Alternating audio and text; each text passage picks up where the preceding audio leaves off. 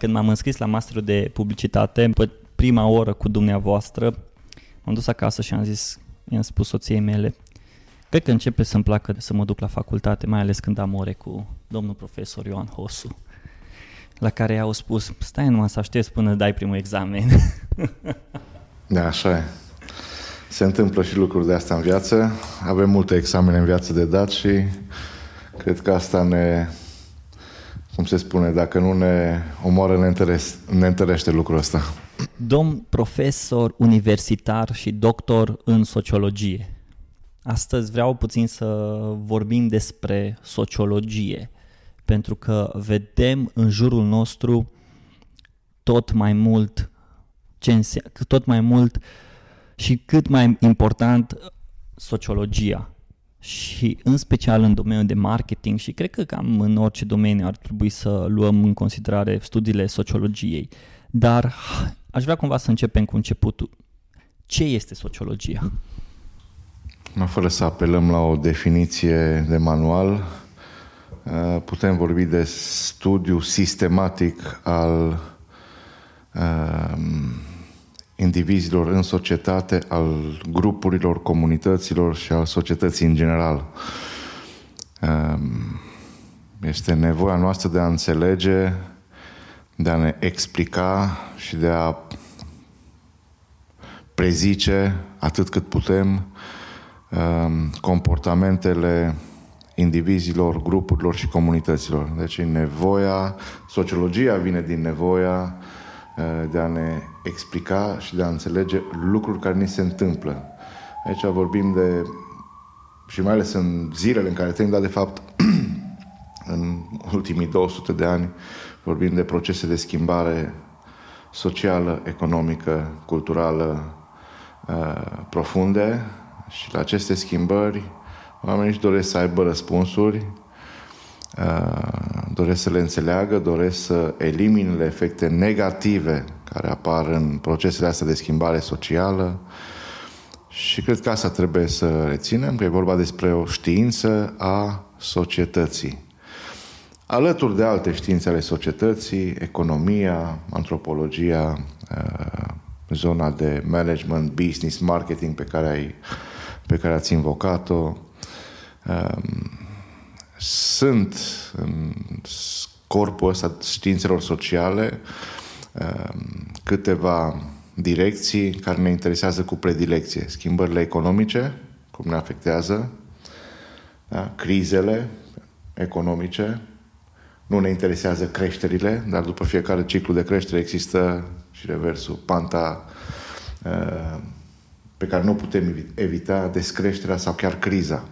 Până și creșterile au crize de creștere care generează uh, deci, zona economică și zona socială. Zona socială acoperită sunt două paliere. Unul care vine dinspre psihologie, dimensiunea individuală sau relațiile de, în grupurile mici, și cealaltă zonă, societate, comunitate și grupuri mari. Aici vine sociologia și încearcă să explice uh, lucrurile bune care ni se întâmplă, da? ce înseamnă astăzi să ai, uh, ce înseamnă bunăstare astăzi, dar ne explică și lucrurile mai puțin fericite, ce înseamnă să fii sărac, de exemplu ce înseamnă să fii digitalizat și alfabetizat digital și ce înseamnă să fii în afara digitalizării. Care sunt costurile, care sunt câștigurile și care sunt pierderile. Ori până la urmă cred că uh, încercând să sintetizez uh, sociologia își are uh, uh, hai să spunem un loc important în modul în care noi, ne, noi înțelegem viața pe care o avem, modul în care luăm decizii, fie că suntem în propria ogradă, afacere sau într-o instituție publică sau privată, profit sau non-profit. Cu alte cuvinte, înțelegerea sociologică a realităților sociale ne ajută să luăm decizii care să aibă costuri negative cât mai mici. Niciodată nu o să le putem elimina. Dar cred că la asta contribuie, uh, în primul rând, sociologia, la o înțelegere mai bună a vieții și la creșterea, hai să spunem, calității vieții. La asta ar trebui să, să, să ajungem în urma abordărilor de factură sociologică atunci când ne raportăm la o zonă sau alta de activitate. Ați vorbit despre digitalizare și prima întrebare care mi-a venit în minte, cine pe cine impactează cel mai mult, digitalul, sociologia sau sociologia digitalul? Acum, fenomenul dezvolt, fenomenele legate de, sau derivate din tot ce înseamnă dezvoltare tehnologică nu sunt noi în peisajul uh, social. Um, digitalizarea este, hai să spunem, ultimul val în ceea ce înseamnă dezvoltare tehnologică. Da? Uh, a fost precedat de ceea ce numim informatizare, da? accesul uh, și utilizarea uh, calculatorului și mijloacelor informatice în a procesa și stoca informație. Digitalizarea e un pas mai departe. Deja discutăm despre inteligență artificială, robotizare accentuată, dincolo de automatizarea unor procese uh, de producție sau unor uh, activități repetitive care pot fi uh, ușor executate de mașină. Sociologia studiază acest fenomen prin prisma efectelor pe care le produce digitalizarea în plan social,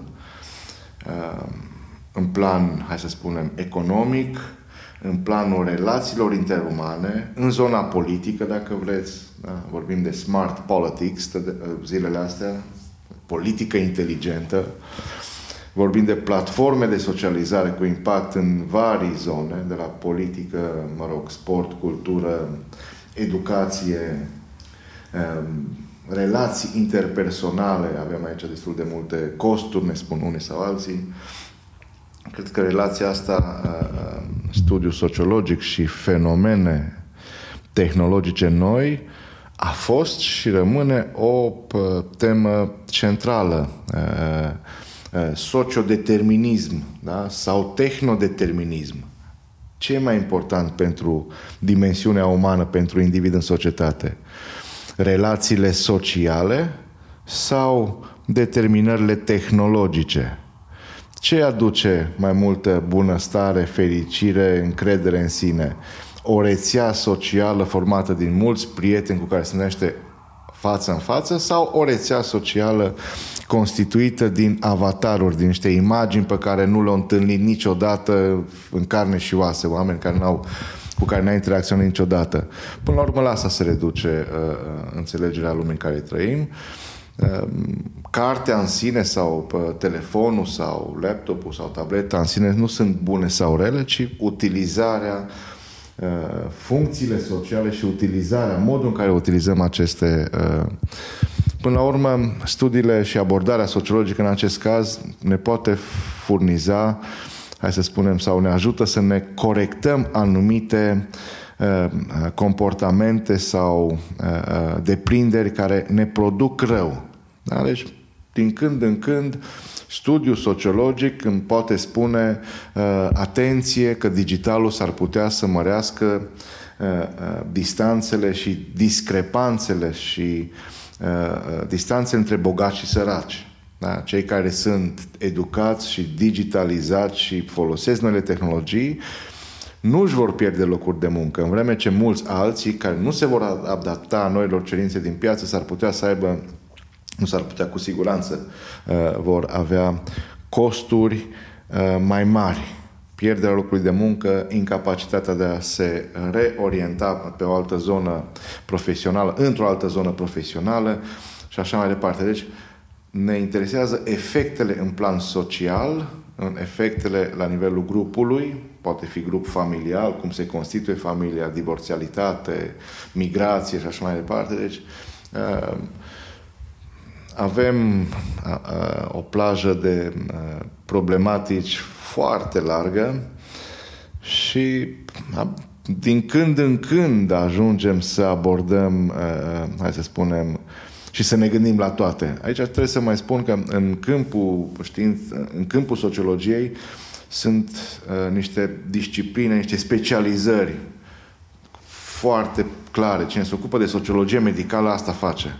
Cine se ocupă de comunicare și uh, sociologie, cred că în asta uh, mă manifest eu în ultimii câțiva ani, adică mă interesează în mare ce înseamnă digitalizarea și angajabilitatea, ce înseamnă digitalizarea și fenomenul politic, ce înseamnă digitalizarea și uh, acțiunile colective, fie că e vorba de hashtag rezist, fie că e vorba de uh, uh, alte fenomene noi în câmpul politic, pe care până acum nu le-am văzut manifestându-se așa, pentru că nu existau platformele de socializare și mobile communication, comunicațiile mobile.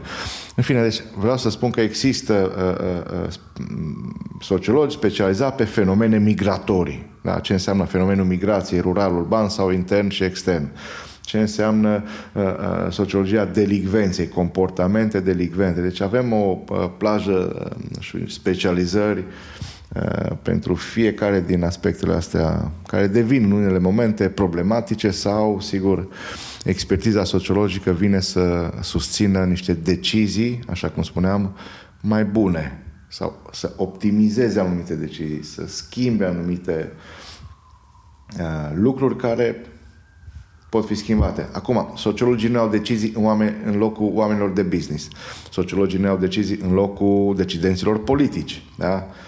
Fie că e vorba de nivel local, fie că e vorba de nivel, uh, uh, să spunem, guvernamental sau parlamentar. Ei nu se pot substitui deciziilor, furnizează atâta expertiză cât pot, da? în condițiile date, și, sigur, depinde de alții, de cei care au decizia și puterea de decizie să implementeze atât cât pot și acolo. De ce spun atâta cât se poate? Pentru că cercetarea sociologică solicită resurse umane, logistice, financiare. Adică ne trebuie bani, cu alte cuvinte. Cercetările se fac cu mulți bani. Bani pe care foarte greu îi găsim în piața din România. Și de aici vine, sigur, și o pă, dramă, tragedie în rândul unora. Ai ai un interes într-o zonă, dar nu o să găsești, nu găsești decât cu mare, foarte mare greutate și foarte puține resurse financiare, umane și logistice care să-ți permită să studiezi niște fenomene care sunt și dinamice, peste un an s-ar putea să vedem o altă realitate în ceea ce înseamnă digitalizarea, nu s-ar putea, cu siguranță, ehm, și dinamice și complexe. Adică nu totdeauna există un set de factori care determină un anumit tip de comportament social, nu avem un singur factor. Da? Nivelul veniturilor sau educația sau mediul de rezidență sau de obicei ă, acești factori lucrează împreună și în grade și proporții diferite determină un anumit tip de comportament, o anumită atitudine, pozitivă sau negativă, în raport cu ceva. Sigur, noi ne ă, străduim să înțelegem cum se formează aceste atitudini, care sunt motivațiile din spatele unor comportamente sau care stau la baza unor comportamente. Uh, sigur, și aici de foarte multe ori avem nevoie de echipe interdisciplinare, tehnolog, informatician, uh, uh, om de social media, psiholog, sociolog, lucru, sigur, Eh, greu de realizat, pentru că, din nou, în lumile noastre sau în lumea noastră, eh, oamenii lucră greu împreună, încă nu s-au obișnuit să lucreze împreună, au mai degrabă eh, comportamente centrate pe propria persoană și pe propriul interes, există o frică de colaborare, cum că cineva se duce cu ideile și cu banii tăi și cu tot ce ai, și atunci, sigur, experiențele astea, acum vedem că există în rândul generațiilor, uh, uh, hai să spunem, după 2000, millennials, cel puțin la nivel discursiv, o predispoziție către colaborare și cooperare. Rămâne de văzut dacă uh, această orientare valorică și atitudinală se va materializa în anii în care urmează. Pentru că eu mă întâlnesc zilnic cu studenți și sigur există declarativ, cel puțin, dorința asta de a forma echipe și de a lucra în echipă. Ei, în momentul în care ajung pe piața sau în piața muncii, lucrurile un pic se schimbă. Deja variabila competiție și câștigător în raport cu alții tinde să surclaseze uh, sau să depășească uh, această valoare pe care o declară, domnule, sunt deschis pentru cooperare, o cultură a colaborării, uh, împărtășim mașini, locuri de cazare. E, mai greu împărtășim câștigurile uh, uh, care țin de profit, de stimă de sine, de uh, laurii pe care îi câștigăm în, sau îi dobândim în, în anumite competiții. Eu cred că um, un răspuns elaborat, un pic extins, dar ce face sociologia? Asta face, încearcă să facă, mă depinde cât și reușește. Ați vorbit despre studii și pe mine mă interesează cum se face un studiu sociologic. Și știu că tot, tot timpul vorbim despre un, ce vrei să înveți, ce, unde vrei să ajungi, care e rezultatul pe care vrei să-l afli. Dar cred că există anumiți, uh, să spun așa, anumite elemente pe care trebuie să începi să le pui cap la cap ca să poți să elaborezi un studiu sociologic. Pentru să o limităm așa ca să nu fie o masă mare pentru o companie care vrea să lanseze un produs nou pe piață. Da. Aici discuția e una destul de cum să zic, destul de greu să, mie, cel puțin mie mi este destul de greu să fac o sinteză în câteva minute, dar plecând de la uh, întrebarea dumneavoastră, o companie lansează un produs sau serviciu nou și are nevoie de un studiu. Ce trebuie să facă? Vă sigur, sunt două abordări uh, sub aspectul cercetării. Este o abordare cantitativă, în care ne bazăm pe anchete sociologice care folosesc chestionare în culegerea datelor. Aceste anchete sociologice, dacă sunt realizate pe șantioane eh, reprezentative statistic, ne vor spune în termen de câți sunt cei care au auzit de mine, câți sunt cei care ar accesa produsul sau serviciu, câți sunt cei care ar folosi, cât ar fi dispus să plătească. Zona asta merge spre uh, cercetarea pieței și spre zonele de marketing sunt foarte uh, utilizate, foarte frecvente, foarte uh, probabil cele mai, cea mai accesată modalitate uh, în rândul companiilor care au bugete de cercetare. Pe de altă parte, există și studii calitative. Studiile calitative nu au capacitatea să-mi explice uh, în termen de reprezentativitate câți din cei din orașul meu ar accesa noile produse lansate de firma X. Nu pot să răspund la întrebarea asta. În schimb, aș putea să răspund apelând la niște interviuri de profunzime semistructurate de grup, mă rog, cum ceea ce numim focus grupuri, aș putea să vedem motivația celor care aleg sau nu aleg, dar fără să pot spune cât sunt dintr-o populație. Și mă interesează acest lucru pentru că aceste studii calitative abordează în profunzime motivația unor comportamente, argumente uh, pe care le folosesc pentru sau împotriva unor situații, lucruri, servicii pe care le accesează. Aceste elemente și argumente, motivații, argumente, pot să reconstitui trasee individuale privind luarea unor decizii, toate aceste elemente le pot folosi în strategii discursive, da? într-o campanie în care eu spun, uite ce mi-au spus sau ce îmi spun uh, subiecții care au accesat produsul sau serviciu X sau Y. Ei, în anumite zone, și ne referim aici să spunem la, nu știu, marketing politic, la, la studiu comportamentului politic, decidenții din politică sunt foarte interesați de cât sunt cei care se duc spre candidatul X sau Y. Deci acolo rolul uh, cercetării cantitative este unul crucial și foarte important, decisiv, strategic important pentru... Dar la fel se întâmplă și în alte zone. Când e vorba de audiențe media, când e vorba de cote de piață, oamenii sigur încearcă să vadă, ei își văd cifrele de afaceri, uh, însă mai și urmăresc să vadă dacă uh, acele cifre de afaceri uh, pot fi influențate de, în sus, de obicei. Cum pot să cresc? Cum pot să accesez mai mulți clienți? Ce ar trebui să le spun? Cum ar trebui să-i abordez? Ce politici de preț ar trebui să folosesc? Cum să-i fidelizez? Și așa mai departe. Vedeți? Șase, șapte întrebări uh, la care încerc să răspund. Pot aborda asta și într-o manieră cantitativă, uh, chestionare în cadrul anchetei sociologice sau într-o manieră calitativă, dar nu pot spune cât sunt la sută din.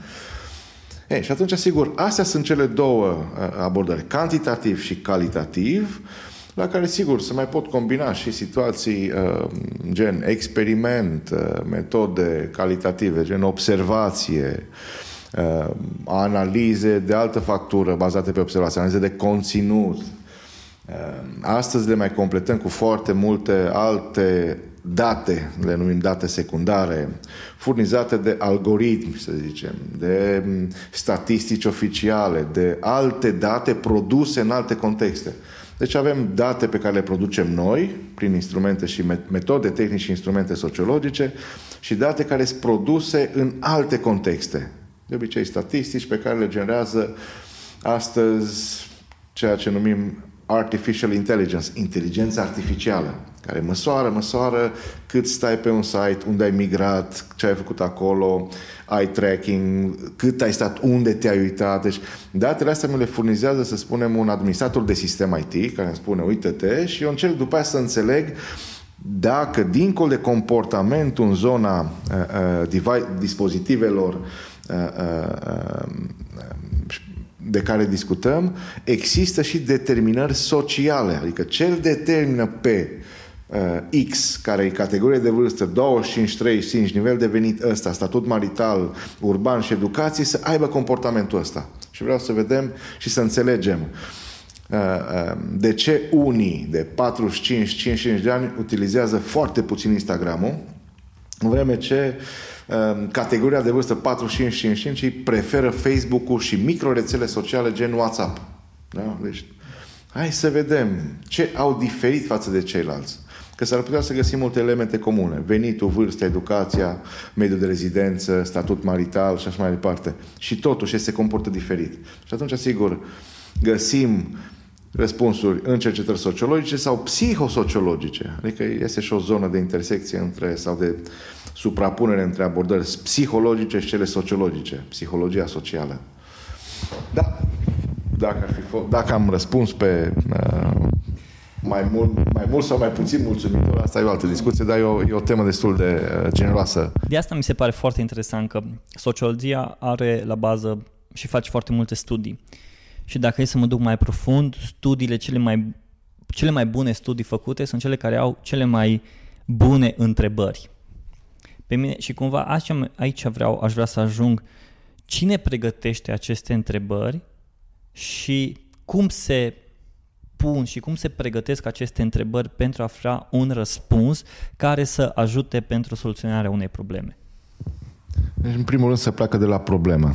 Există o problemă pe care o recunosc uh, și cu care se confruntă uh, oameni din companii, uh, oameni din instituții publice sau private, fiecare dintre noi. Aceste uh, preocupări și aceste frici uneori, aceste spaime, aceste griji pe care le avem, de obicei sunt cunoscute. Uh, uh, nu doar sociologii sunt cei care se întreabă despre ce se întâmplă acum și ce va să vină. Da? Astea sunt întrebările noastre. De ce mi se întâmplă lucrurile astea? Ce mi se întâmplă și ce o să se întâmple? Deci ce a fost în spate până în acest moment, ce este în acest moment și ce va să fie, ce o să fie. ce scuze. La aceste întrebări, sigur, ă, așa cum spuneam, nu răspund sau nu încearcă să răspundă doar uh, um, sociologi. Sunt toți cei care au în grijă uh, diferite activități sau aspecte dintr-o organizație sau dintr-o comunitate sau dintr-un grup.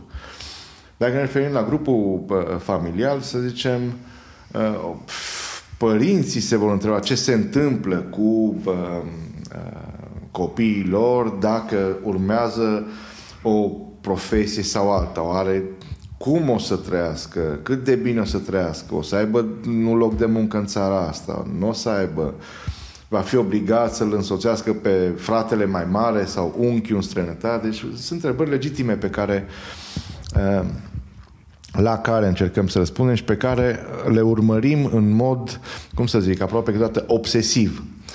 Fie că e vorba despre uh, uh, ce se întâmplă cu, uh, nu știu, decidenții uh, politici, ce se întâmplă cu economia, ce se întâmplă cu sănătatea noastră, ce se întâmplă cu educația, uh, care sunt direcțiile. Și aici, sigur, răspund foarte mult. Dacă e vorba de educație, pedagogii și cei care se ocupă de științele uh, uh, educației încearcă să uh, răspundă la întrebările astea. Sigur și ei utilizează în studiile lor metode sociologice. Ei întreabă pe părinți, întreabă pe profesori, fac studii comparative, ce se întâmplă, nu știu, în țările scandinave, digitalizarea și piața forței de muncă, ce se întâmplă în, uh, hai să spunem, uh, în alte, în alte spații, cum crești, să spunem, nivelul de antreprenoriat în rândul populației tinere din România. Avem în continuare în, în, în România un nivel al antreprenoriatului foarte scăzut comparativ cu alte spații europene. De ce se întâmplă lucrul ăsta? Da? Și atunci, sigur, începem și colectăm date.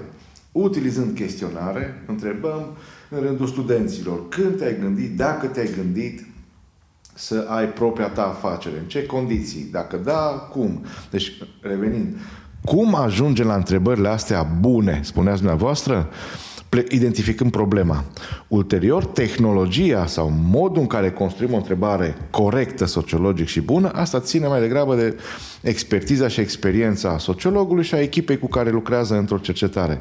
Sigur că din prima nu ne ies întrebările, nu sunt fericite, pentru că în aparență e un demers simplu, dar nu e chiar simplu, pentru că e suficient numai să ai, uh, să, ai, să zicem, uh, uh, un deficit de atenție, să nu fii foarte atent și ai ratat o întrebare sau câteva întrebări, ai sugerat un răspuns, ai influențat într-o direcție sau alta răspunsul. Pentru că ai făcut o încadrare nefericită, ai dat un exemplu. Ori exemplul ăla îl condiționează în a furniza un răspuns sau altul. Deci, cea mai frecvent apare dezirabilitatea socială, două întrebări într-una, uh, uh, cuvinte care au uh, un grad ridicat de polisemantism. Cuvântul redundant pentru noi în comunicare înseamnă ceva, pentru redundanța în zona tehnică înseamnă cu totul altceva. Da? Deci depinde cine e cel care receptează și ce întrebare receptează. Ori, aici, sigur, e importantă, importantă povestea asta, să avem instrumente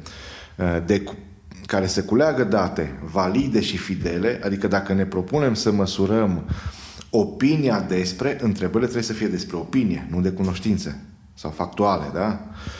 Deci să fie valide și fidele, să măsurăm ceea ce ne propunem să măsurăm și dacă măsurăm și a doua oară, în linii mari, să obținem cam aceleași rezultate. Nu vreau să intru în detalii care s-ar putea să plictisească, uh, uh, uh, hai să spunem, pe unii sau pe alții aici. Da, nu, eu expertiza, cred că, eu cred că expertiza, expertiza, expertiza în zona asta să știți că e importantă. Și oamenii cunosc foarte puține și despre modul în care sunt colectate datele. Uh, atunci când le convin rezultatele cercetărilor, spun că sunt bune cercetările sociologice. Când nu le convin, spun, a, n-am încredere, nu sunt făcute. Și asta le vedem destul de des atitudinile astea, și în zona privată profit, și în zona uh, politică, și în alte zone. Da? Când îți convin rezultatele uh, atunci uh, spui, da, e un studiu bun, uh, realizat cu metodă științifică de profesioniști. Când rezultatele sunt mai puțin uh, favorabile sau îți mai, sunt mai puțin favorabile, deja apar discuții, nu știm cine să vedem. Deci cum, indiferent de, de rezultate, acum trebuie să spunem că cercetările sociologice aproximează o realitate, nu descriu în proporție de 100%. Există în Eh, procesul ăsta de culegere a datelor și în explicațiile pe care le dăm și un risc de a greși. Da? Pentru că nu eh, în orice, hai să spunem, demers științific, că el, din, ști, că el din științele sociale eh, sau din științele din zona tehnică, există posibilitatea să greșești. Pentru că nici o metodologie de cercetare, nici o metodă nu-i, hai să spunem, nu produce perfecțiune. Pentru că vorbim de oameni, de interpretări, de um, surse de eroare, numeroase surse de erori, de la cel care construiește un instrument până la cel care îl aplică sau îl pune în practică, uh, cei cu care interacționează, contextele în care eu culeg date. Deci sunt, uh, cu toate astea, date fiind limitările uh, în câmpul cercetărilor de factură sociologică și noi ne-am referit aici în principal la zona comunicării și zona comportamentelor de consum, comportamentelor politice, zonele la care ne simțim și noi mai confortabil. Indiferent de aceste rezultate, spuneam, cred că totuși aceste cercetări ne produc o imagine și informații pe care ne bazăm într-o mai mare măsură comparativ cu situația în care n-am nicio informație. Deci când n-am nicio informație despre un comportament din piață, riscul să greșesc e mare, foarte mare. Când am o informație care, sigur, îmi explică 95% din situații, 97%, riscul să greșești se reduce simțitor. Aia nu înseamnă că dispare pentru totdeauna și uh, uh, 100%. Nu. Dar totuși, înțelegând lumea în care trăiesc, nu voi mai fi uh, uh, expus unor riscuri. Riscul să pierd o afacere, să pierd bani, să-mi pierd prieteni, să uh, trăiesc nu știu, drame emoționale, financiare sau de altă natură. Deci, înțelegând cred că mă pot pregăti uh, sau ne putem pregăti uh, pentru a face față unor scenarii limită sau care să genereze, sigur, uh, crize sau situații problematice. Spuneați despre faptul că atunci când puneți întrebarea și primiți un răspuns, vă dați seama că poate întrebarea nu a fost bine pusă. Asta înseamnă că uh, crearea acestui studiu și crearea întrebărilor și colectarea răspunsurilor poate să ducă la, uh, să spun așa, desenarea finală a studiului care să poată să ne dea un răspuns cât mai clar sau un studiu care a fost odată lansat, iese și după aia analizăm primele răspunsuri sau există mai multe etape de studii pentru a avea un răspuns final clar care să ajute soluționarea unor probleme? De obicei, în momentul în care um, avem sau am luat decizia sau luăm decizia de a realiza studii sau cercetări cantitative sau calitative, că e vorba de uh, un ghid de interviu semistructurat de profunzime, că e vorba de un chestionar în cazul anchetei, uh, în momentul în care uh, decidem să uh, realizăm studiu efectiv, până atunci sunt parcurse niște, niște faze. Fazele astea înseamnă uh, uh, constituirea unei echipe de cercetare, realizarea unei metodologii de cercetare, alegerea unei metode sau alta, în funcție de obiectivele cercetării. Dacă am întrebări cât sunt din orașul X care uh, dezvoltă comportamentul ăsta, trebuie să am o metodă cantitativă, anchetă și chestionar să văd cât sunt. Eu trebuie să răspund la întrebarea cât sunt. Cu alte cuvinte, întrebările de cercetare îmi aduc aproape obligatoriu sau îmi impun un anumit demers metodologic. Dacă am uh, realizat, uh, să spunem, uh, sau am, am luat decizia utilizării unor, unei metode tehnice, un, uh, construcția unor instrumente, ulterior aceste instrumente sunt pilotate. Se realizează un studiu pilot care nu are uh, altă sau, mă rog, principala uh, uh, finalitate a studiilor pilot este, acela, este aceea de a um, elimina și de a corecta imperfecțiuni din instrumentele pe care le folosim. Niciodată nu se cu un chestionar care nu a fost testat pe un număr uh, mic de subiecti, câteva zeci, tocmai pentru a identifica erori de construcție a chestionarului. În momentul în care am ieșit fără să se testez, asta se întâmplă frecvent. Când apar întrebări prost formulate sau prost construite, aia se întâmplă pentru că uh, fie n-am avut o echipă uh, de cercetare care să verifice încrucișat instrumentul și doi, uh, n-am avut un studiu pilot. În multe cazuri, aceste instrumente au fost folosite în cercetări repetate și de fiecare dată ele au fost îmbunătățite.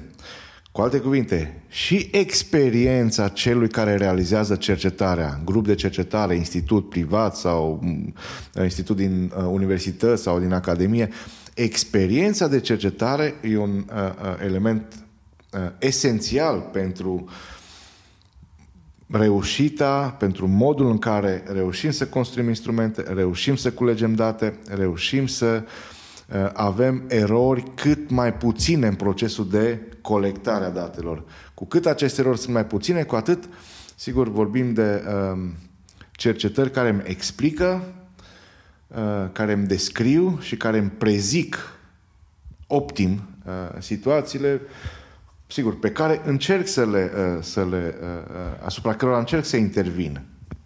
Cum, cum arată un sociolog bun? Și ce înseamnă un sociolog bun? Mă sigur, dincolo de um, dincolo de motivația intrinsecă, adică un om care să sau o persoană care să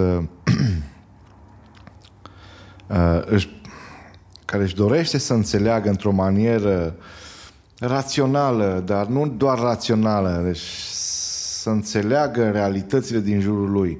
Ai nevoie și de o capacitate de analiză și sinteză foarte bună, dar ai nevoie și de empatie.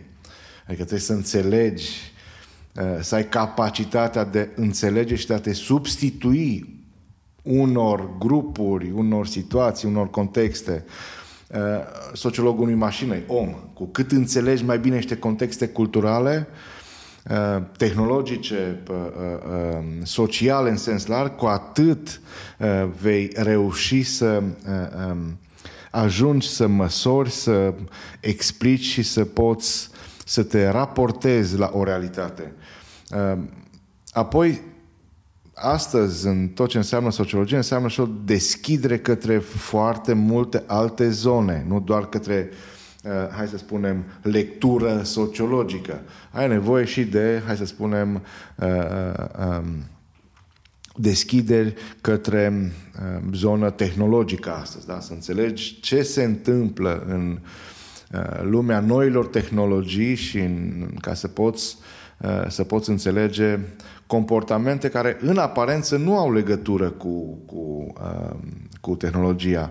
Deci ai nevoie de deschideri culturale foarte, foarte serioase.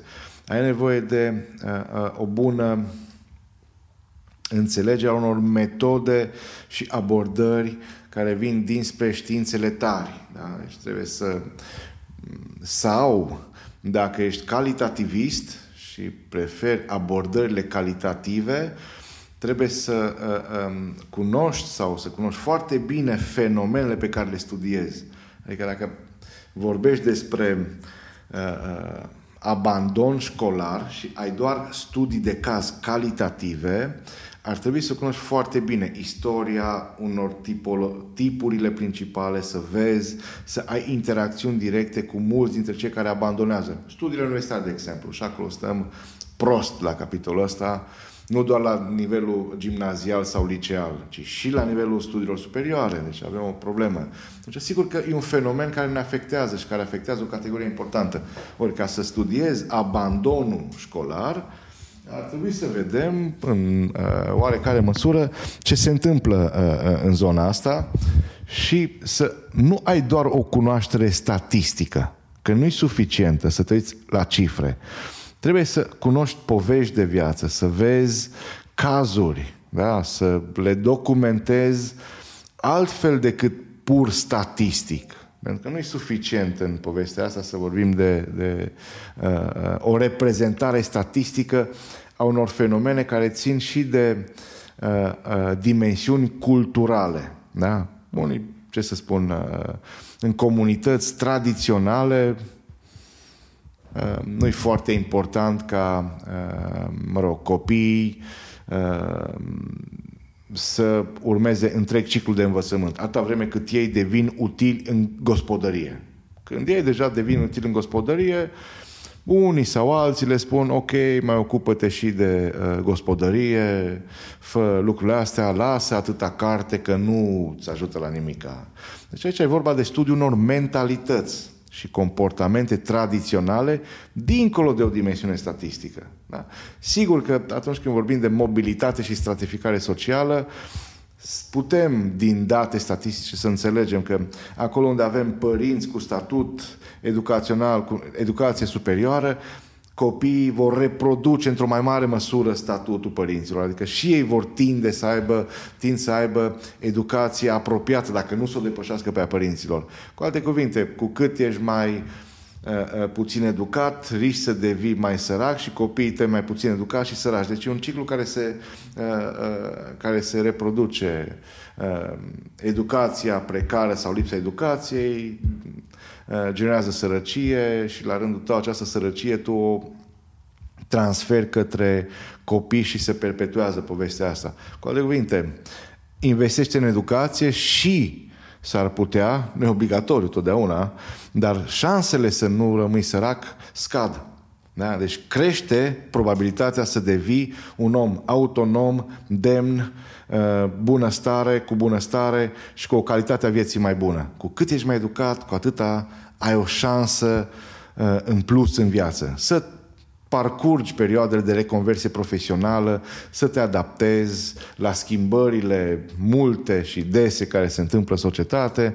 Deci despre asta vorbim până la urmă. Și atunci, sigur că uh, doar la o uh, temă simplă, cum ar fi șomajul sau lipsa locurilor de muncă, probabil că trebuie să introduci în calcul mai multe variabile, mentalități, tradiții, concepții, uh, date statistice, modele uh, de acțiune uh, care sunt puternic legate de dimensiuni locale și așa mai departe.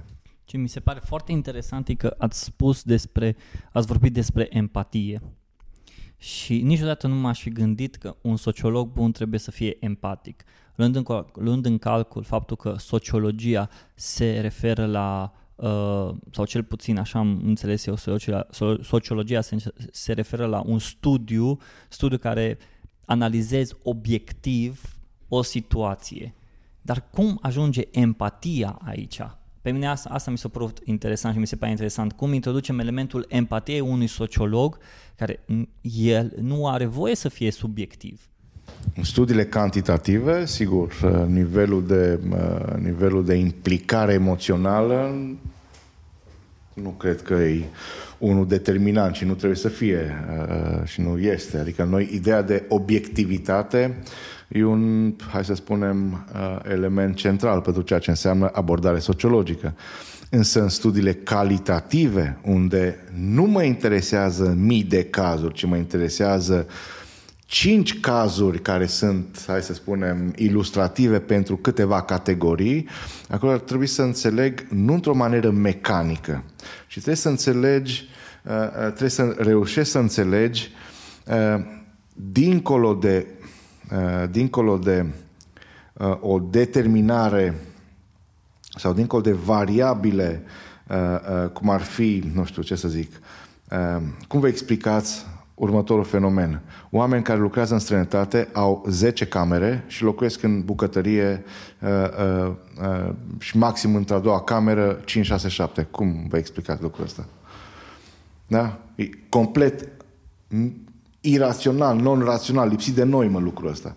Și totuși, Trebuie să înțelegem lucrul ăsta pentru că tradiția locuirii pentru anumite categorii dintre uh, uh, cei care populează această țară a fost spațiu mic și oamenii se simt bine împreună. Adică nu să, nu să vezi fiecare în camera lui. Și totuși, de ce ai investit sume considerabile, fie că mă refer la certeze, fie că mă refer la... Sunt comunități și în jurul Clujului, n-ar o să... Și o să vedeți uh, spații construite uh, doar pentru a le legitima o poziție socială în fața celorlalți membri din comunitate. Altfel n-ai, cum să zic, dacă nu înțelegi variabila asta culturală, uh, poți să-i consider ca fiind complet uh, deplasați. Adică uh, nicio, cum să zic, raportul cost-beneficiu în defavoarea aceea. N-avea rost, n-avea sens să investească sume considerabile ca să ce? În felul ăsta și-au câștigat o poziție în societate. Și pentru ei acesta era lucru și asta era miza. Da? Legitimarea în fața celorlalți. Consum, consum ostentativ, spune Veblen, sau Noi când cumpărăm mărci vizibile la, nu știu, geantă, tricou, cămașă, de ce facem lucrul ăsta? Deși raportul cost-beneficiu e în defavoarea alegerilor noastre. Adică nu-i calitativ și durabilitate, calitate estetică, nu, mă recom- nu le recomandă să-l cumpăr și totuși îl cumpăr pentru că marca, brandul respectiv mă legitimează. Da? Deci aici se referă, adică e o nuanță, e o finețe. Altfel, sigur, pot să fac statistică și o să am un algoritm peste 20 de ani în care uh, uh, toate datele astea le adună un algoritm și îmi spune asta e decizia. Deci nu-i Matrix aici. Viața socială trebuie să și înțelegi. Dincolo sau împreună cu cifrele. Altfel, cum să zic, e deja destul de simplu să culegem date despre comportamentul nostru în online. Și totuși, deciziile despre uh, uh, sau ce privesc un tip de abordare în comunicațional în online sau alta nu sunt luate de calculator încă și nu vor fi luate. Pentru că algoritmul nu o să înțeleagă natura umană mai bine decât un om. Da? Deci, la asta se referă. Înțelegerea societății depășește mecanismele statistice de prelucrare unor date. Psihologul nu analizează doar niște, uh, uh, hai să spunem, reacții la stimul neurocognitiv, ci trebuie să înțeleagă și contexte individuale uh, sau grupale sau chiar societale mai largi pentru a uh, uh putea diagnostica sau recomanda sau asta facem și noi până la urmă în uh, științele sociale și în sociologie, diagnosticăm, da? plecând de la ceea ce face medicul, nu? Anamneză. Hai să reconstituim traseul uh, de la momentul apariției unui simptom până la momentul de față. Ulterior adunăm și niște date uh, obiective, numărul de celule albe, roșii din sânge, um, zahărul și grăsimile bune și mai puțin bune și în funcție de cele două elemente, ce îmi spune omul și ce îmi arată uh, uh, aparatul că am scos din sângele sau din uh, uh, derma sau din uh, corpul omului, în funcție de asta iau decizie. Da? Deci niciodată uh, un medic va prefera de fiecare dată să aibă o interacțiune cu bolnavul doar atunci, sigur, când sunt situații de urgență, el nu poate avea aceste, aceste interacțiuni. Acum, sigur, comparația asta e, uh, ne poate duce cu mintea gândul că societățile în care trăim sunt bolnave sau bolnovicioase. Eu cred că sănătoase, cred că să uh, mers normal, firesc, ca lucruri, mai sunt și părți bune, mai sunt și părți mai puțin bune. Uh, de asta suntem aici de-aia uh, viețuim în lumea asta ca să facem în continuare lucrurile să, cum zic ardeanele, facem să fie bine, dacă da. se poate, și să nu fie rău. Da? Eu cred că despre asta e vorba în esență. În ultima vreme observăm tot mai multe companii, Google Form, Typeform și uh, companii care oferă, uh, să spun așa, posibilitatea de a crea studii în jurul nostru, poate limitate sau nelimitate. Credeți că un studiu pornit pe Google Form de un student sau de oricine ar vrea să afle niște răspunsuri, poate să fie numit un studiu sociologic? E un studiu, dar nu are relevanță, uh, nu, are, nu, nu, nu mă explică nimic în termen de, uh, să spunem, uh, dacă am câteva zeci de cazuri, cu siguranță nu mă explică absolut nimic. Dacă am câteva sute de cazuri, s-ar putea să nu explice nimic. Dacă am, în schimb, sute de mii sau milioane de cazuri din care pot extrage eșantioane care să fie reprezentative pentru, nu știu, populația adultă a României sau a județului din care trăiesc sau în zona în care trăiesc, regiunea în care trăiesc, da, atunci da. Altfel, Studiile astea sunt studii de conveniență, sunt studii care sunt realizate pe eșantioane nereprezentative statistic. Se fac astfel de cercetări.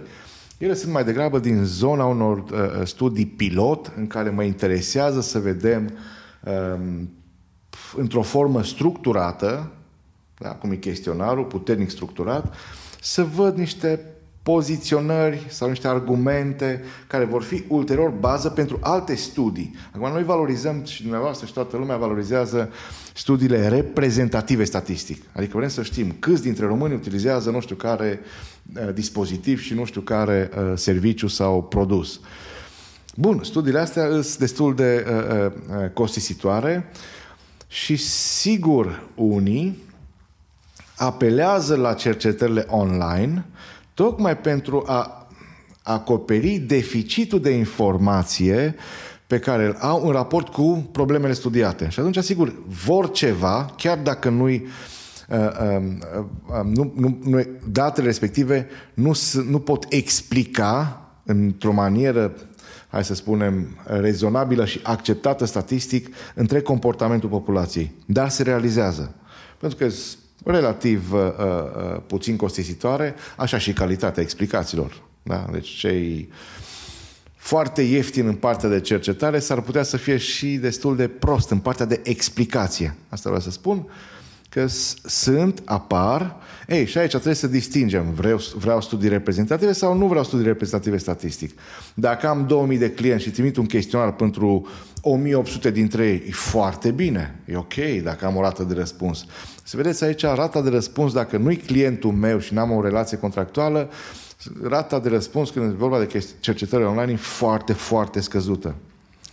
Și aici avem o problemă de reprezentativitate. Cu alte cuvinte, mă repet, capacitatea de a explica da, și de a aproxima cu un comportament de pe un eșantion și din populația de referință e foarte scăzută. Deci nu mă explică nimic. Ei se autoselectează, sunt cei activi în online, deci nu sunt statistic reprezentativ pentru populația din care extrag. Dacă trimit, sunt primărie și trimit pentru uh, un chestionar la cei la 200.000 dintre locuitorii mei și ne spun 2.000 și a toți 2.000 îți tineri sub 20 de ani. Unde e reprezentativitatea? Pentru că datele sculese doar de la grup populație 18-25. Nu le găsesc nici pe la de 35, nici de 45, nici cu venituri peste. Deci autoselecția în faza asta îmi alterează capacitatea de explicație și de explicare pentru întreaga populație. Dacă, în schimb, din 200 de mii am 2000 de răspunsuri și respectă categoriile de vârstă, am 52% bărbați, 48, nu știu cât femei, da? 48% femei. Am uh, respectă ponderea populației, nu știu, maghiarilor din total. Îmi respectă ponderea uh, categorii de vârstă. Atunci, sigur, pot vorbi, dar trebuie să văd uh, uh, dacă uh, categoriile după care validez un eșantion se regăsesc și în structura populației. Deci, ați înțeles, deci nu mă pot baza, trebuie să mă uit la caracteristicile eșantionului, să le compar cu caracteristicile populației din care am extras eșantionul. Cercetările probabiliste asta încearcă să facă. Să extragă un număr foarte mic dintr-o populație, foarte mare, astfel încât să am costuri financiare reduse, timp de culegere redus și câștiguri de cunoaștere și de explicație pest, rezonabile. Da? Deci să discut cu 200.000 de oameni, am niște costuri. Să discut cu 1200, am alte costuri. Da? Dar acei 1200 sunt extrași după niște reguli care le asigură, în teoria probabilităților, șansă calculabilă și diferită de zero de a intra într-un eșantion. Dar o să intrăm în foarte multe detalii, că uh, nu cred că asta e... Uh, dar asta, răspunsul pe scurt, e atenție. Cine întreabă cum întreabă,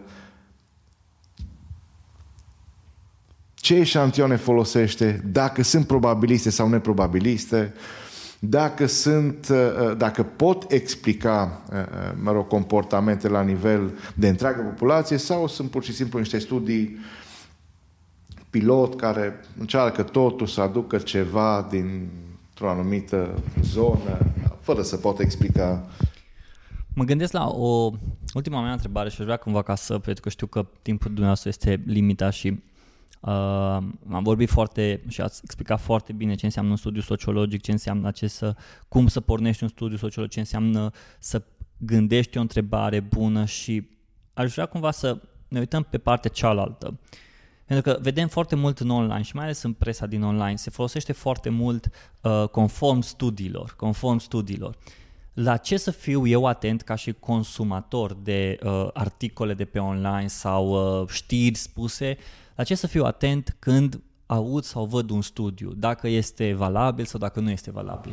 Da, întrebare, uh, întrebare interesantă și extrem de extrem de importantă astăzi într-un context în care, hai să spunem, trăim într-o epocă, noi spunem, sau unii spun de câțiva ani buni, epoca post-adevăr sau fake news, informații trucate, falsificate, din neștiință sau cu bună intenție, adică nu cu bună intenție, cu intenție, că bună intenție când falsifici ceva nu există.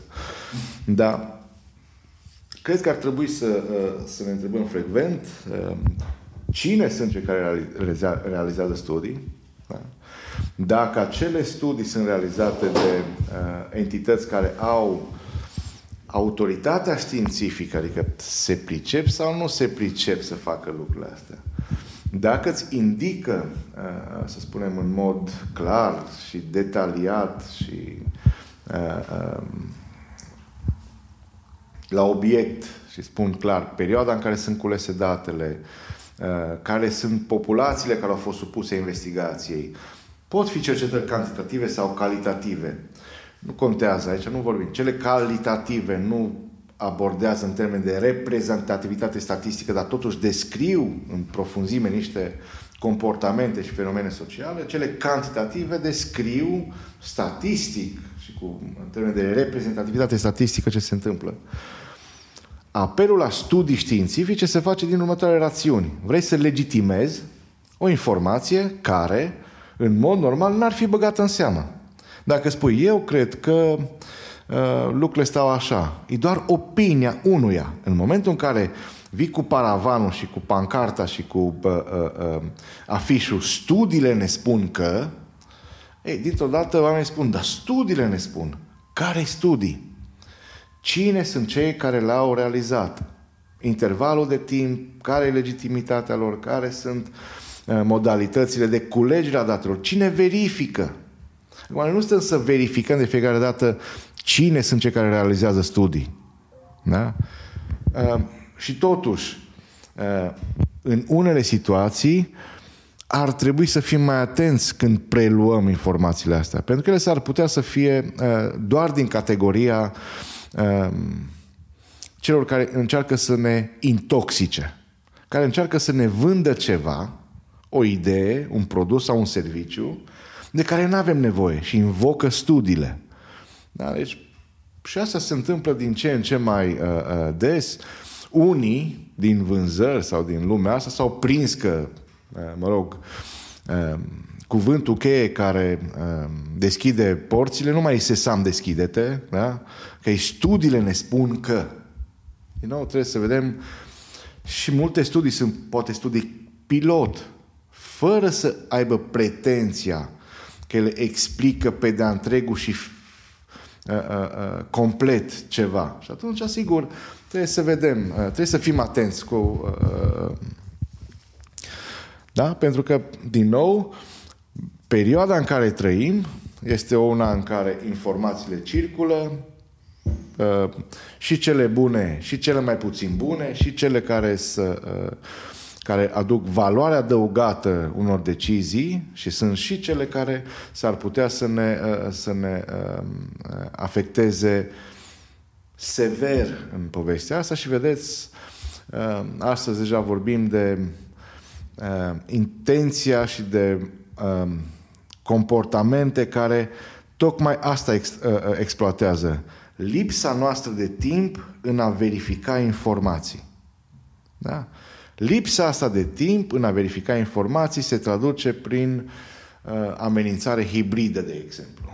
Amenințări hibride. Se manifestă în ceea ce înseamnă dezinformare, manipulare, intoxicare, uh, da, sunt noi forme și amenințări care se manifestă la nivel global. Vedeți, influențele Estului, în discuțiile Estului, ne referim la uh, Rusia, în discuțiile uh, electorale din Statele Unite, da? în discuții privind Brexit-ul, în influențe privind campanii electorale. Acolo e componenta foarte vizibilă. Studiile ne spun asta. Și vin unii care avansează tot fel de cifre uh, în care cel care scoate 5% e scos cu 16%. Da? Am avut asta recent. Și atunci ne întrebăm, cine spune asta? Cum spune asta? cine e? Da, atunci, sigur, putem arunca orice uh, cifră, orice uh, uh, studiu ca fiind bun, dar și el nu e făcut decât într-un pe genunchi într-un nu știu unde. Da, doar că nu avem timp să stăm să ne uităm în spate care studiile, cine au spus, să vezi ok, există, un, există o casă, un hub al acestui studiu care îți spune atâția oameni au răspuns, ăsta e șantionul, astea... astea există, au... există o casetă tehnică, de obicei institutele care realizează astfel de studii indică foarte clar perioada de culegere, metodă, poți să verifici inclusiv în, studi- în cazul studiilor CATI, uh, realizate telefonic, beneficiarii sunt cei care girează studiile, adică eu plătesc și el zice, da, eu am verificat și datele. Da? Și atunci, ideea următoarea, când ne uităm la studii medicale, studii sociologice, studii tehnice, să alegem doar entitățile validate științific. No-name-urile intră greu pe această piață. Aveți exemplu de no-name? Sunt destule, putem da studii și o să vedem. Deci nu de no-name-uri ducem uh, lipsă, ci de uh, nume noi care fac treabă bună. Ei trebuie să se asocieze cu unii alții, astfel încât să le crească notorietatea și credibilitatea. Dacă da. găsim un studiu din ăsta în online sau vedem care sunt numele care au, uh, care, pe care putem să le credem, nume credibile. Știu că, știu că da. diferențe de studii sunt foarte mari. Sunt. Da? Când e vorba de cercetări de piață, există uh, diferențe între uh, Uh, datele pe care un institut sau altul le furnizează în piață, dar aici pleacă și de la metodologia de cercetare, de la modul în care uh, au fost culese datele, dacă sunt față în față, online sau uh, telefonic. Dar, sigur, lucrurile astea, uh, până la urmă, uh, uh nu sunt uh, uh, casele mari de uh, sondare sau institutele de cercetare uh, în zona asta, de obicei sunt acreditate și de către instanțe europene sau globale. Da? Și atunci o afiliere acolo îți garantează că de fapt sunt niște proceduri pe care anual, e ca și cum avea ISO sau norme de calitate în orice altă zonă. Și atunci, sigur, da, înțeleg, ăia sunt cei care respectă niște metodologii, ăia sunt cei care se mai întâmplă să greșească flagrant în unele cazuri, institutele, dar cum să zic, uh, uh, una e să greșești, să fie eroare și alta să fie uh, o construcție menită să intoxice într-o perioadă dată uh, opinia publică. Că e vorba de un serviciu, de un uh, produs sau de orice altceva. Ori trebuie să avem, uh, trebuie să avem atenție pentru că uh, atenția trebuie să fim atenți pentru că aceste informații ne afectează decizii de cotidiene, de viață, de investiții, de alegeri politice. Nu putem să, uh, uh, cum să zic, să uh, Ideea e să avem o gândire critică sănătoasă, da? dacă e vorba să luăm o decizie, înainte să luăm o decizie importantă, să verificăm informația, niciodată nu ne, uh, uh, uh, să, să nu ne anulăm capacitatea asta de a căuta în plus pentru a lua o decizie. Pentru că atunci, sigur, noi suntem extensia unora care și-au propus să facă din noi doar cumpărători, votanți, Uh, activiști într-o direcție sau alta. Eu cred că la asta se rezumă până la urmă liberul nostru arbitru, la capacitatea noastră de a acorda atenție lucrurilor importante pentru noi, de a verifica că acele lucruri sunt aproape de adevăr sau cele uh, adevărate sau reale și nu să cădem în plasa unor, hai să spunem, uh, decizii luate emoțional și false. Da? Pentru că aceste studii, de multe ori, scopul lor e să creeze emoție. Da? Și sub imperiul emoției ne comportăm diferit. Emoțiile s-ar putea să fie unele pozitive și negative, la fel cum vorbim de scuze, două forme ale stresului, stres pozitiv și negativ, și aici vorbim de emoții unde ne regăsim și ne place, zicem perfect, studiile validează ceea ce știu deja, sau sunt studii care contravin celor știute de noi și spunem, a, nu-i bun. Și s-ar putea să greșim. Da? Și într-o situație și într-alta. Ideea e să verificăm. Da? Când e vorba de achiziționa lucruri de, nu știu, importante pentru în viața noastră. Nu? De a lua decizii importante. Uh, profesional, medical, uh, familial și așa mai departe. Deci eu cred că uh, atenția trebuie să o avem sporită, pentru că internetul și noile tehnologii astăzi um, fac posibilă circulația oricărui tip de informație. Reală, falsă, uh, trucată, modificată, oricare imagini. Da? Știți mai bine decât mine ce înseamnă să te joci cu imaginile. Da? Ce înseamnă să te joci cu, inclusiv cu zona de podcasting. Poți să intervii și aici foarte bine. Și cum verifici chestia asta? Te bazezi că cel care a realizat uh, acest produs media e onest. Da? Despre asta. Experiența pe care ascultătorul o are în relația cu produsele uh, uh, de acest gen, îi garanția că de fapt nu-i trucat și nu e un personaj inventat și e o poveste reală și, și, și. Da? Despre asta vorbim până la urmă. E vorba de încredere. Da? În cine pui și cui acorzi încredere. Da? Lucru greu de spus în viață, că de fiecare dată ajungem să spunem după, ă, sau uneori, nu de fiecare dată, uneori în viață, după timp sau în timp, spunem, am acordat cuiva încredere și nu merita încrederea aia. Da? Se întâmplă, da? Se întâmplă. Ă, din nou, e o eroare umană atunci când e vorba de apreciere privind cineva sau ceva, se întâmplă lucrurile astea, apreciem eronat pentru că suntem empatici, avem emoții, uh, suntem obosiți, nu avem timp să verificăm, suntem în contexte care ne influențează procesele de luare a deciziilor și se întâmplă lucrurile astea. Așa și cu știința datelor și cu sociologia. Sigur, sunt mulți meritoși, dar sunt și mulți care intră în zona asta și încearcă, uh, încearcă nu să informeze, ci culmea să bulverseze și să dezinformeze. Uh, uh, aici, sigur, rămâne doar de la aprecierea noastră să vedem cum facem lucrurile astea să fie cât mai puțin costisitoare pentru noi. Pentru mine, acum mi s-a clarificat foarte bine. Uh, sociologia și studiul sociologiei înseamnă cine spune ce spune și când.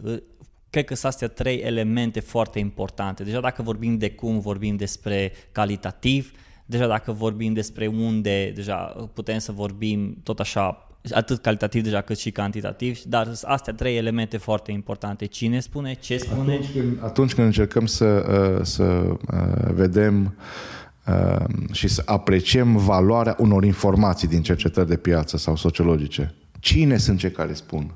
Da? Ce metodologie au folosit? Când le-au aplicat? ce fel de studiu, calitativ sau cantitativ, sau un studiu exploratoriu care nu are valență, sau ce metodă folosește? Folosește uh, bulgăre de zăpadă, studii care nu au valențe ex, uh, uh, de sau nu au pretenția reprezentativității. Deci, nu are o să intrăm în detalii. Deci, important să vedem cine ce. Mai mult, cred că în cazul celor care furnizează astfel de informații, de obicei trebuie să găsești niște date de contact să poți scrie, telefona, uh, uh, să poți intra în contact, să ceri detalii și să-ți răspundă. Unde nu am date de contact, din categoria uh, la revedere. Nu poți să identifici sursa acelor date. Și apar frecvent în media online studii unde nu găsești referința și nu știi cine l-a făcut. Și spune grupul XYZ și dai căutare și nu găsești nici, web, nici website, nici un blog, nici un cont de Facebook, nu găsești nimica. În condițiile alea, deja studiul ăla e un zero barat. Deci eu trebuie să găsesc o sursă, o persoană, o adresă, un contact, să pot întreba. Atunci când mă uit la un studiu și vreau să fiu atent la un studiu și vreau să știu despre studiul acela, primul lucru care trebuie să mă uit e să văd o, o per, un contact al acelei un contact și entități care dacă mă interesează studiul. chestiunea uh, în discuție, să scriu și să spun, ne puteți da detalii despre perioada de culegere a datelor și vezi dacă îți răspunde cineva. Dacă nu îți răspunde cineva, dacă, nu, dacă are un website, dacă are... Deci, altfel, sigur, cine spune? Cine spune? Da? Deci rămâne problema asta a credibilității plecând de la transparență până la urmă. Domn profesor, vă mulțumesc foarte mult pentru uh, informațiile spuse și pentru toate uh, lucrurile învățate astăzi. Oameni buni, pe domnul profesor îl găsiți pe internet, căutați doar Ioan Hosu și și pe uh, pagina, pagina unde o să fie publicat episodul. Dacă aveți întrebări, puteți să mi le trimiteți, eu pot să le trimit și poate mai facem un al doilea episod, răspundem la întrebări. Iar uh, eu vreau să vă mulțumesc că ați ascultat acest episod. Doamne profesor, vă mulțumesc. Mulțumesc și eu.